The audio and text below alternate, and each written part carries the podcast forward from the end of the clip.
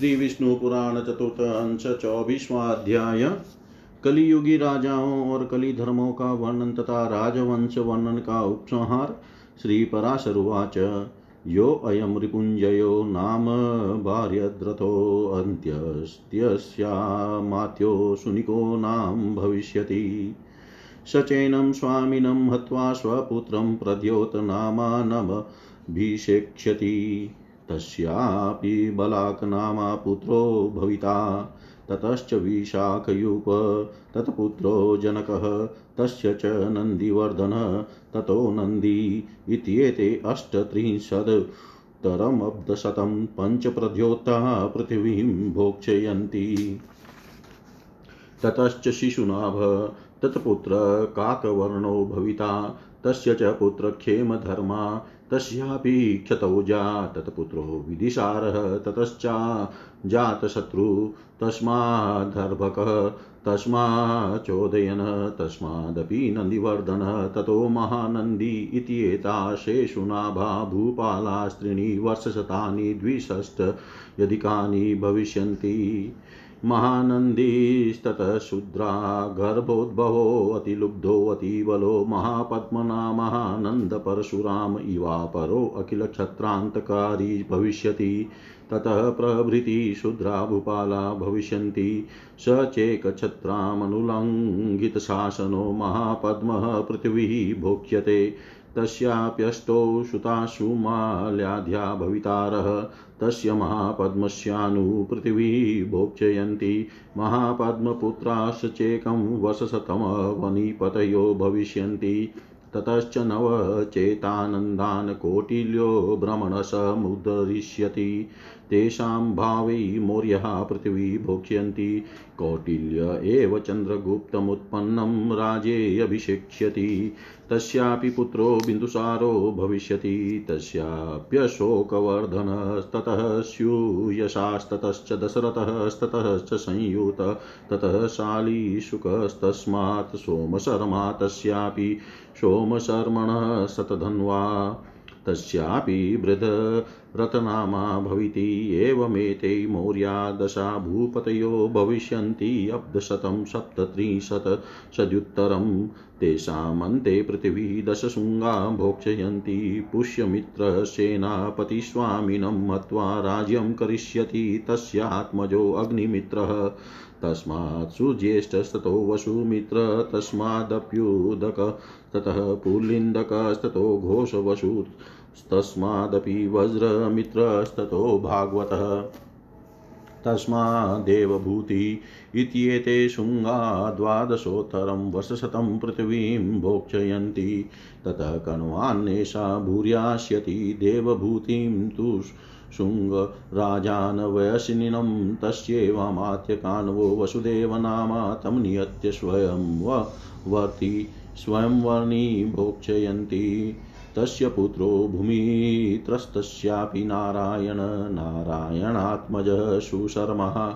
एते कान्व्यायनाश्चत्वार पञ्चचत्वारिंशद्वर्षाणि भूपतयो भविष्यन्ति सुशर्माणं तु कान्वं तद्भृत्यो बलिपुच्छकनामा हत्वान्ध्रजातीयो वसुधां भोक्ष्यति, ततश्च कृष्णनामा तद्भ्राता पृथ्वीपतिर्भविष्यति। तस्यापि पुत्रः शान्तकर्णीस्तस्यापि पूर्णोत्सङ्गस्तत्पुत्रः शातकर्णीस्तस्मा च लम्बोदरस्तमा च पिलकस्ततो मेघस्वातिस्ततः पट्टुमान्।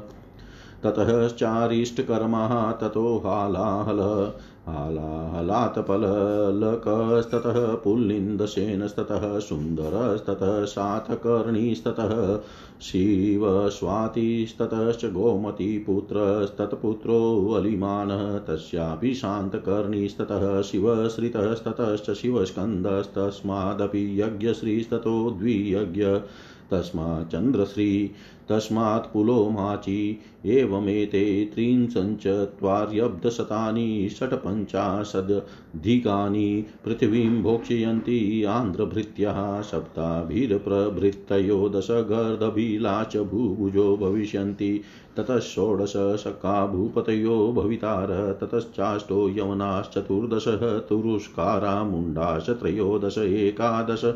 मौना एते वै पृथिवीपतयः पृथिवीं दशवर्षशतानि नवत्यधिकानि भोक्ष्यन्ति। ततश्च एकादशभूपतयो अब्धशतानि त्रीणि पृथिवीं भोक्ष्यन्ति। तेषु तु सन्नेषु कैङ्गिला, यवना, भूपतयो भविष्यन्त्यमूर्धाभिषिक्ता तेषामपत्यः विन्ध्यशक्तिस्ततः पुरञ्जयस्तस्माद् रामचन्द्रस्तस्माद्धर्मवर्मा ततो वङ्गस्ततो भूनन्दनस्ततः सुनन्दी तद्भ्राता नन्दीयशास शुक्रः प्रवीर एते वर्षशतं षड्वर्षाणि भूपतयो भविष्यन्ति ततस्तत्पुत्रास्त्रयोदशेते बाह्विकाश्च त्रयः ततः पुष्पमित्राः, पटुमित्रास्त्रयोदशे कलाश्च सप्तान्ध्राः ततश्च कौशलायां तु नवचेव भूपतयो भविष्यन्ति नेषधास्तु त एव। मगधायां तु विश्वस्फटिकसंज्ञो अन्यान् वर्णान् करिष्यति केवतवटुपुलिन्दब्राह्मणान् राज्ये स्थापयिष्यन्ति। उत्तसाध्या किल क्षत्रजातिं नवनागाः पद्मावत्यां नाम पुर्यामनुङ्गा प्रयागं गयायाञ्च मागधा गुप्ताश्च भोक्षयन्ति कौशलान्ध्रपुण्ड्रताम्रलिप्तसमुद्रतटपुरीं च देवरक्षितो रक्षिता। कलिङ्गमाहिष्महेन्द्रभौमान् गूयां भोक्षयन्ती नेशधने मिष्ककालकोशकाञ्जनपदान्मणि धान्यकवंसा भोक्षयन्ती त्रैराज्यमुषिकजनपदान् कन्नकाव्यो भोक्षयति सौराष्ट्रावन्तिशूद्राभिरा नर्मदामरुभू विषयाश्च व्रात्य द्विजाभिरशूद्राद्या भोक्षयन्ति सिन्धुतट दाविको विचन्द्रभागा काश्मीरविषयाश्च व्रात व्रात्यं मलेक्षशूद्रादयो भोक्षयन्ति। एते तु तुल्यकाला सर्वे पृथिव्यां भूभुजो भविष्यन्ति अल्पप्रसादा भृतकोपाश सर्वकालमन्त्रिता धर्मरुचय स्त्रीबालगोवध कर्तार परस्वादानरुचयो अल्पसारास्तमिश्रप्राया उदितास्तमितप्राया अल्पायुषो महेच्छा हि अल्पधर्मा लुब्धाश्च भविष्यन्ति तेश्च विमिश्रा जनपदास्तच्छीलानुवर्तिनो राजाश्रयसु स्मिनो मलेच्छाश्चार्याश्च विपर्येण वर्तमाना प्रजा क्षपयिष्यन्ति ततश्चानुदिनमल्पाल्पह्लासव्ययच्छेदा धर्मार्थयोर्जगतसङ्ख्ययो भविष्यति।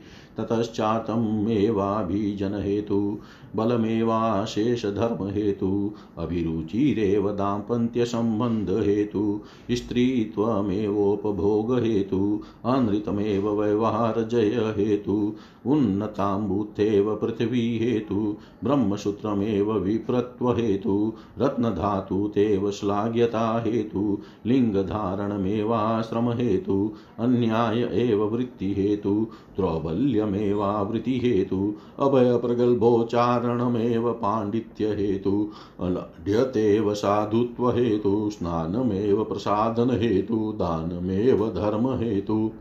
स्वीकरणमेव विवाहहेतु सद्वेषधार्येण पात्रं दूरायतनोदकमेव तीर्थहेतु, कपटवेषधारणमेव महत्त्वहेतु इत्येवमनेकदोषोत्तरेतु भूमण्डले सर्ववर्णे स्वेव यो यो बलवान् स भूपतिर्भविष्यति। एवं चातिलुब्धकरा जासहासशैलानामन्तरं द्रोणी प्रजा संश्रयिष्यन्ति मधुशाकमूलपत्र मूलफलपत्रपुष्पाद्याहाराश्च भविष्यन्ति, तरुवल्कलपर्णचिरप्रावरणाश्चाति बहु प्रजा शशि तवाता तपवर्षसाश्च भविष्यन्ति, न च कश्चित्त्रयो विशन्ति, वर्षाणि जीवष्यति अनवरतं चात्र कलियुगे क्षयमायात्यखिल एवेश जन। श्रौते स्मार्ते च धर्मे विप्लवमत्यन्तमुपगते क्षीणप्राये च कलावशेष जगतः स्रष्टुश्चराचरगुरोरादिमध्यान्तरहितस्य ब्रह्मामयस्यात्मरूपिणो भगवतो वासुदेवस्यांस सम्बलग्रामप्रधानब्राह्मणास्य विष्णुयशसो। गृहे अष्टगुणर्धि समन्वितः कल्किरूपी जगत्प्रियावतीर्य सकलं मलेच्छ दस्युदुष्टाचरणचेतसामशेषाणां परिचिन्नशक्तिमाहात्म्य क्षयं करिष्यति। स्वधर्मेषु चाखिलमेव संस्थापयिष्यति। अनन्तरं चाशेषकलेरवसाने, निशावसाने विबुधानामिव तेषामेव जनपदानाममलस्फटिकविशुधामतयो भविष्यन्ति। तेषां च बीजभूतानामशेषमनुष्याणां परिणतानामपि तत्कालकृतः ता पत्यः प्रसूतिर्भविष्यति तानि च तदपत्यानि कृतयुगानुसारिण्येव भविष्यन्ति। अत्रोच्यते। यदा चन्द्रश्च सूर्यश्च तथातिश्यो बृहस्पति एकराशो शमेष्यन्ति तदा भवति वैकृतम् अतीता वर्तमानाश्च तथैवानागताश्च ये एते वंशेषु भूपाला कथिता मुनिशतम् यावत् परीक्षितो जन्म यावन्नन्दाभिषेचनम् एतद्वर्षसहस्रं तु ज्ञेयं पाञ्च सदुत्तरं सप्तर्षीणां तु यौ पूर्वौ दृश्यते हि उदितो दिवि तयोस्तु मध्ये नक्षत्रं दृश्येते यत्समं निशि तेन सप्तर्षयो युक्तास्तिष्ठन्त्यब्दशतं नृणां ते तु पारीक्षिते काले मघाश्वासन् द्विजोतम तदा प्रवृत्ति च कलिर्द्वादशाब्दशतात्मक। यदेव भगवान् विष्णोरंशो यातो दिवं द्विज वसुदेवकुलोद्भूतस्तदेवात्रागतः कलि। यावत्स पादपद्माभ्यां स्पशे माँ वसुन्धरां तावत् पृथ्वी प्रसि परिष्वङ्गे समर्थो नाभवत्कलि गते सनातनस्यांशै विष्णोस्तत्र भुवो दिवं तत्याज सानुजो राज्यं धर्मपुत्रो युधिष्ठिर। विपरीतानि दृष्ट्वा च निमितानि हि पाण्डव याते कृष्णे चकारात् सोऽभिषेकं परीक्षित प्रयास्यन्ति यदा चेते पूर्वाषाढां महर्षय तदानन्दात् प्रभृत्येष गतिवृद्धिं गमिष्यति। यस्मिन् कृष्णो दिवं यातस्तस्मिन्नेव तदाहनि प्रतिपन्नं कलियुगं तस्य संख्यां निबोध मे त्रीणि लक्षाणि वर्षाणां द्विजमानुष्यसङ्ख्यया षष्टिश्चैव सहस्राणि भविष्यत्येष कलि शतानि तानि दिव्यानां निशेषेण गते तस्मिन् भविष्यति पुनः कृतम्। ब्राह्मणाः क्षत्रिया वेश्या शूद्राश्च द्विजशतं युगे युगे महात्मानः संतीता सहस्रश बहुत्वानामधेयानां परिसङ्ख्या कुले कुले पौनरुक्त्यादिशाम्या च न मया परिकीर्तिता। देवापि पौरवो राजा पुरुश्चेक्ष्वाकुवंशज महायोगबलोपेतो कलापग्रामसंसृतौ। कृते युगे त्विहागम्य क्षत्रपवर्तको हितो भविष्यतो मनोर्वंशबीजभूतो व्यवस्थितो एतेन क्रमयोगेन मनुपुत्रैर्वसुन्धरा, कृत्रे त्रेता, द्वापराणि, युगानि, त्रीणि भुज्यते। कलौ ते बीजभूता वे केचितिष्ठन्ति वे मुने यथेव देवापि पुरुषाम्प्रतं समधिष्ठिष्ठतो।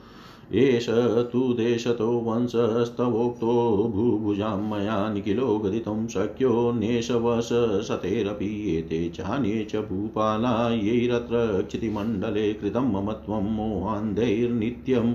हेयकलेवरे कथं ममेयमचलामतपुत्रस्य, कथं मही मदवंशस्येति चिन्तार्ता जगमुरन्तमिमे नृपा तेभ्य पूर्वतराश्चान्ये तेभ्यस्तेभ्यस्तथा परे भविष्याश्चैव यास्यन्ति तेषामन्ये च येऽप्यनुविलोक्यात्मजयोद्योगं यात्राव्यग्रान्नराधिपान् पुष्पप्रहासे शरदि हस्तन् हसन्तीव वसुन्धरा मेत्रेय पृथिवी गीतान् श्लोकान् चात्र निबोध मे याना धर्मध्वजिनीय जनकायासितो मुनि पृथ्वी उवाच कथमेष नरेन्द्राणां मोहो बुद्धिमतामपि येन फेन स धर्माणोऽप्यति विश्वस्तचेतस। पूर्वमात्मजयं कृत्वा जेतुमिच्छन्ति मन्त्रिण, ततो भृत्यञ्च पौराश्च जिगीषन्ते तथा रिपुन्। क्रमेणानेन जेष्यामो वयं पृथिवी ससागरम् इत्याशक्तधियो मृत्युं न पश्यन्त्यविदुरगं समुद्रावरणं याति भूमण्डलमतो वशं कियदात्मजय चेतन्मुक्तिरात्मजये फलम् उत्सृज्य पूर्वजायातायां नादाय गतः पिता तां मामतीव मूढत्वा जेतुमिच्छन्ति पातिवा मत्कृते पितृपुत्राणां भ्रातॄणां चापि विग्रह जायते अत्यन्तमोहेन पृथ्वी ममेयं सकलां ममेषा मदवन् मदन्वयस्यापि च शाश्वतीयं। यो यो मृतो हि अत्र बभूव राजा कुबुधिरासीदिति तस्य तस्य दृष्ट्वा ममत्वादितचित्तमेकं विहाय माँ मृत्युवशं व्रजन्तम् तस्यानुयस्तस्य कथं मम त्वं हि हृद्यास्पदं मत्प्रभवं करोति। पृथिवी ममेषासु परित्यज्येनां वदन्ति ये दूतमुख्येष्वशत्रुन्नराधिपास्तेषु ममातिहास पुनश्च मूढेषु दयाभ्युपेति श्रीपराशरुवाच इत्येते धरणिगीता। सश्लोका मेत्रेय ये श्रुतः। मम त्वं विलयं याति तपत्यर्के यथा हिमम् इत्येष कथितः सम्यक् मनोर्वंशो मया न।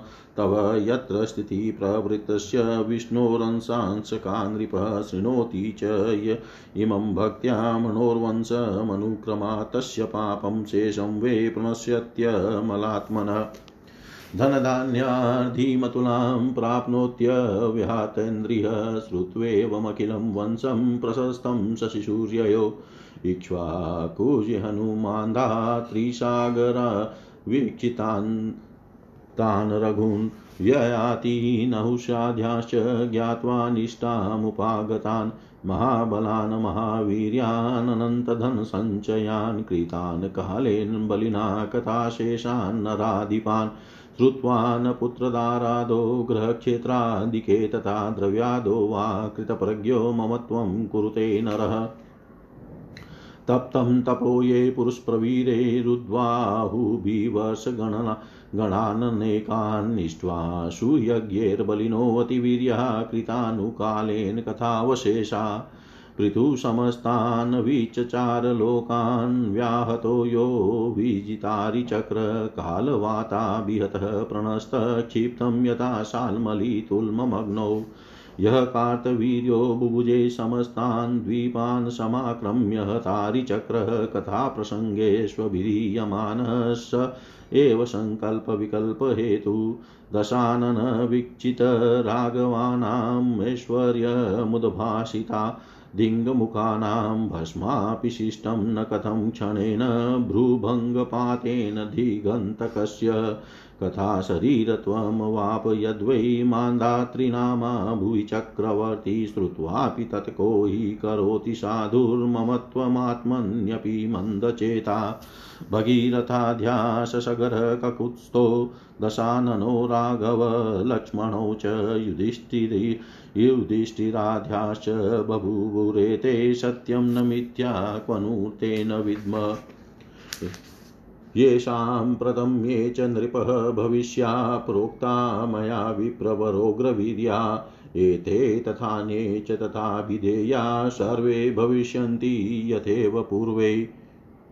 एतद्विदित्वा न नरेण कार्यं मम त्वमात्मन्यपि पण्डितेन तिष्ठन्तु तावत्तन्नयात्मजाद्या क्षेत्रादयो ये च शरीरिणोऽन्ये क्षेत्रादयो ये च शरीरिणोऽन्ये श्री पराशर जी बोले वृद्र वृद्रस्थ वंश का रिपुंजय नामक जो अंतिम राजा होगा, उसका सुनिक नाम एक मंत्री होगा।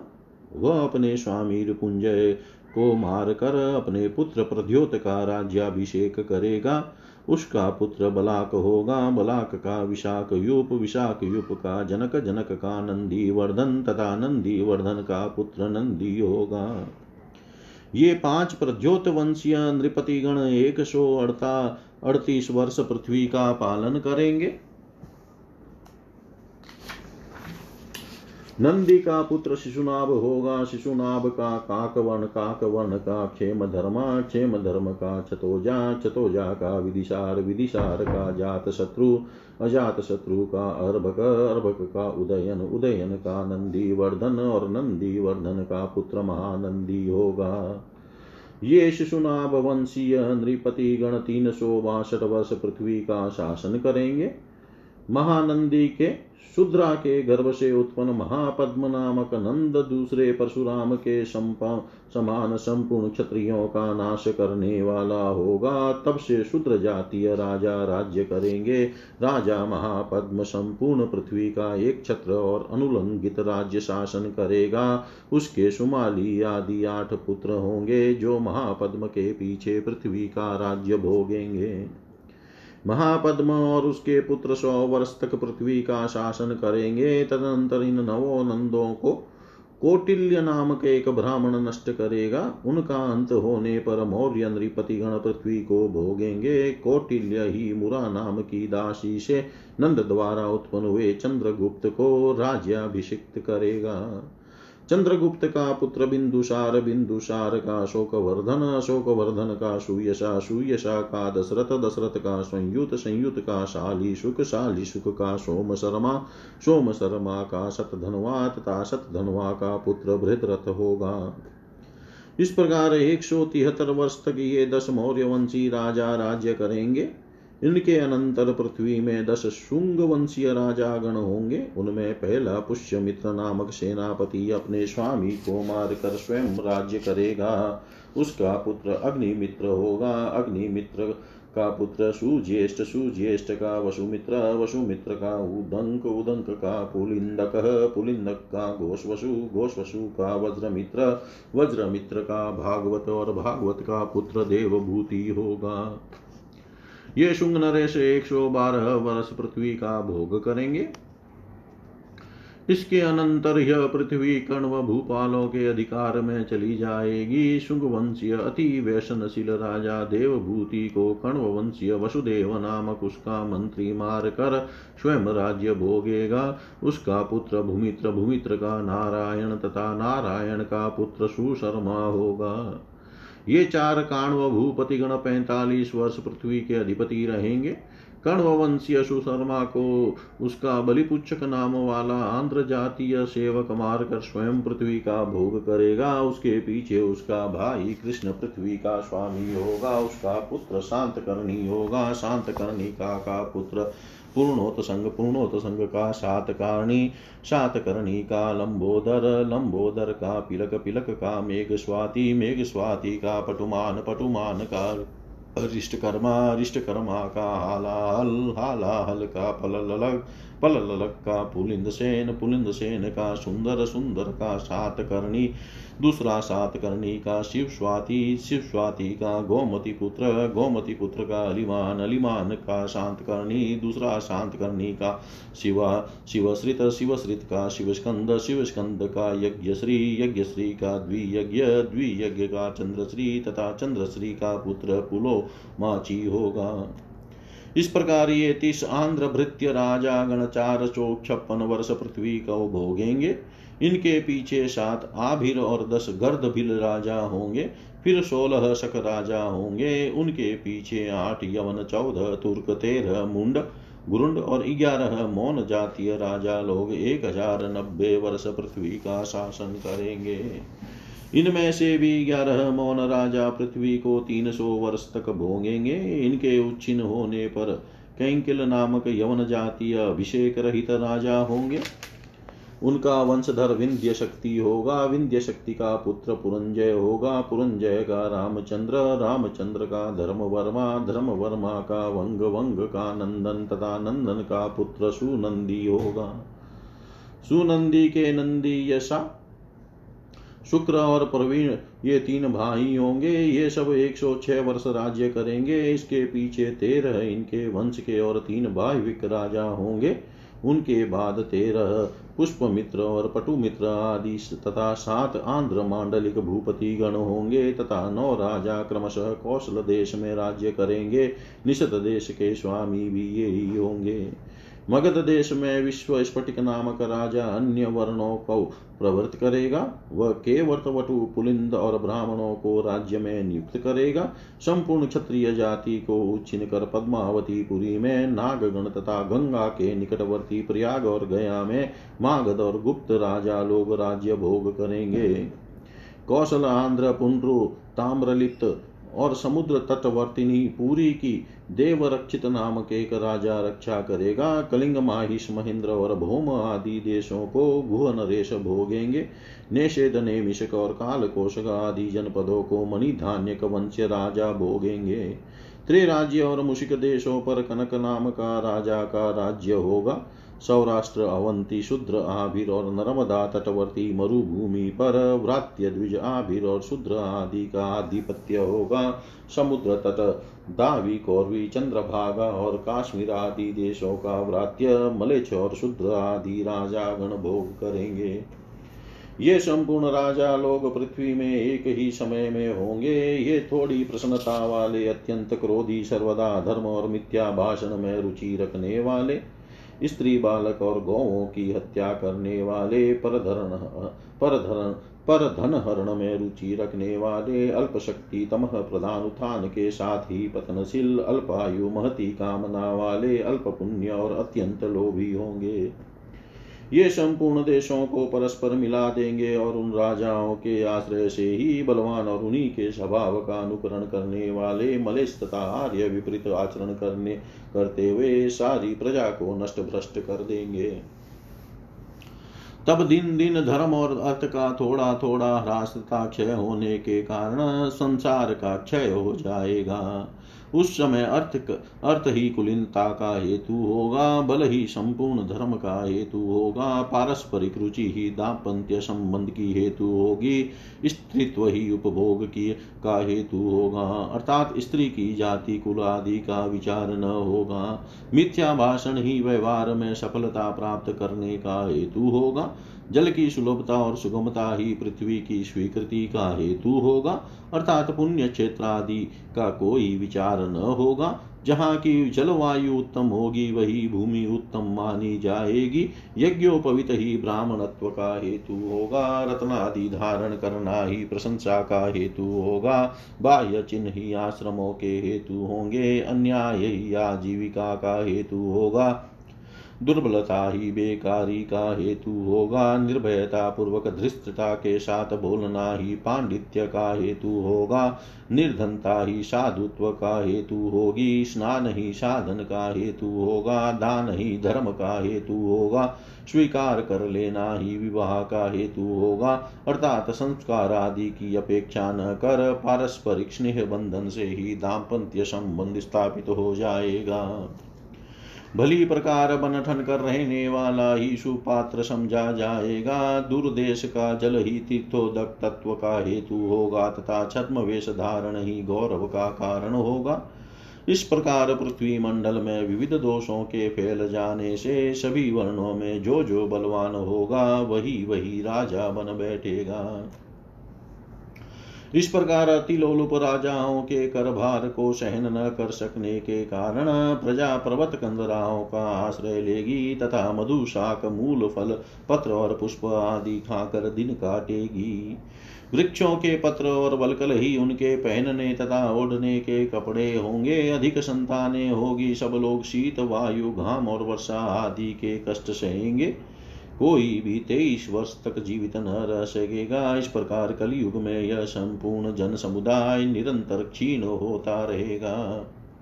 इस प्रकार स्रोत और स्मार्त धर्म का अत्यंत ह्रास हो जाने तथा कलयुग के प्राय बीत जाने पर संबल, संभल ग्राम निवासी ब्राह्मण श्रेष्ठ विष्णु यशा के घर सम संपूर्ण संसार के रचयिता चराचर गुरु आदि मध्यांत शून्य ब्रह्ममय आत्मस्वरूप भगवान वासुदेव अपने अंश से अष्टेश्वर्य युक्त कल की रूप से संसार में अवतार लेकर असीम शक्ति और महात्म्य से संपन्न हो सकल मलेच दस्यु दुष्टाचारी तथा दुष्ट चित्तों का क्षय करेंगे और समस्त प्रजा को अपने अपने धर्म में नियुक्त करेंगे। इसके पश्चात समस्त कलयुग के समाप्त हो जाने पर रात्रि के अंत में जागे हुओं के समान तत्कालीन लोगों की बुद्धि स्वच्छ स्फटिक मणि के समान निर्मल हो जाएगी। उन बीजभूत समस्त मनुष्यों से उनकी अधिक अवस्था होने पर भी उस समय संतान उत्पन्न हो सकेगी। उनकी वे संतानें सत्य युग के ही धर्मों का अनुसरण करने वाली होगी। इस विषय में ऐसा कहा जाता है कि जिस समय चंद्रमा, सूर्य और बृहस्पति पुष्य नक्षत्र में स्थित होकर एक राशि पर एक साथ आवेंगे, उसी समय सत्य युग का आरंभ हो जाएगा। हे मुनिश्रेष्ठ तुमसे मैंने यह समस्त वंशों के भूत भविष्य और वर्तमान संपूर्ण राजाओं का वर्णन कर दिया। परीक्षित के जन्म से नंद के अभिषेक तक एक हज़ार पचास वर्ष का समय जानना चाहिए। सप्तऋषियों में से जो पुलस्त्य और क्रतु दो नक्षत्र आकाश में पहले दिखाई देते हैं, उनके बीच में रात्रि के समय जो दक्षिणोत्तर रेखा पर समदेश में स्थित अश्विनी आदि नक्षत्र हैं, उनमें से प्रत्येक नक्षत्र पर सप्तषि गण एक एक सौ वर्ष रहते हैं।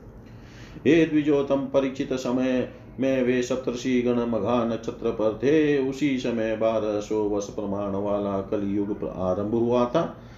ये द्विज, जिस समय भगवान विष्णु के अंशावतार भगवान वासुदेव निज धाम को पधारे थे, उसी समय पृथ्वी पर कलयुग का आगमन हुआ था। जब तक भगवान अपने चरण कमलों से इस पृथ्वी का स्पर्श करते रहे, तब तक पृथ्वी से संसर्ग करने की कलयुग की हिम्मत न पड़ी। सनातन पुरुष भगवान विष्णु के अंशावतार श्री कृष्ण चंद्र के स्वर्गलोक पधारने पर भाइयों के सहित धर्मपुत्र महाराज युधिष्ठिर ने अपने राज्य को छोड़ दिया। कृष्ण चंद्र के अंतर्धान हो जाने पर विपरीत लक्षणों को देख कर पांडवों ने परीक्षित को राज्य पद पर अभिषिक्त कर दिया। जिस समय ये सप्तर्षि गण पूर्वाषाढ़ा नक्षत्र पर जाएँगे, उसी समय राजा नंद के समय से कलयुग का प्रभाव बढ़ेगा। जिस दिन भगवान कृष्णचंद्र परम धाम को गए थे, उसी दिन कलयुग उपस्थित हो गया था। अब तुम कलयुग की वर्ष संख्या सुनो। हे द्विज मानवी, वर्ष गणना के अनुसार कलयुग तीन लाख साठ हज़ार वर्ष रहेगा। इसके पश्चात बारह सौ दिव्य वर्ष पर्यंत कृत युग रहेगा। ये द्विज श्रेष्ठ प्रत्येक युग में हज़ारों ब्राह्मण, क्षत्रिय, वैश्य और शूद्र महात्मा गण हो गए हैं। उनके बहुत अधिक संख्या से में होने से तथा समानता होने के कारण कुलों में पुनरुक्ति हो जाने के भय से मैंने उन सबके नाम नहीं बतलाए हैं। पूर्वंश्य राजा देवापी तथा इक्ष्वाकु कुलोत्पन्न राजा पुरु, ये दोनों अत्यंत योग बल संपन्न हैं और कलाप ग्राम में रहते हैं। सत्य युग का आरंभ होने पर ये पुनः मत्रिय लोक में आकर क्षत्रिय कुल के प्रवर्तक होंगे। वे आगामी मनुवंश के बीज रूप हैं। सत्य युग त्रेता और द्वापर इन तीनों युगों में इसी क्रम से मनुपुत्र पृथ्वी का भोग करते हैं। फिर कलयुग में उन्हीं में से कोई कोई आगामी मनुसंतान के बीज रूप से स्थित रहते हैं, जिस प्रकार की आजकल देवापी और पुरु है।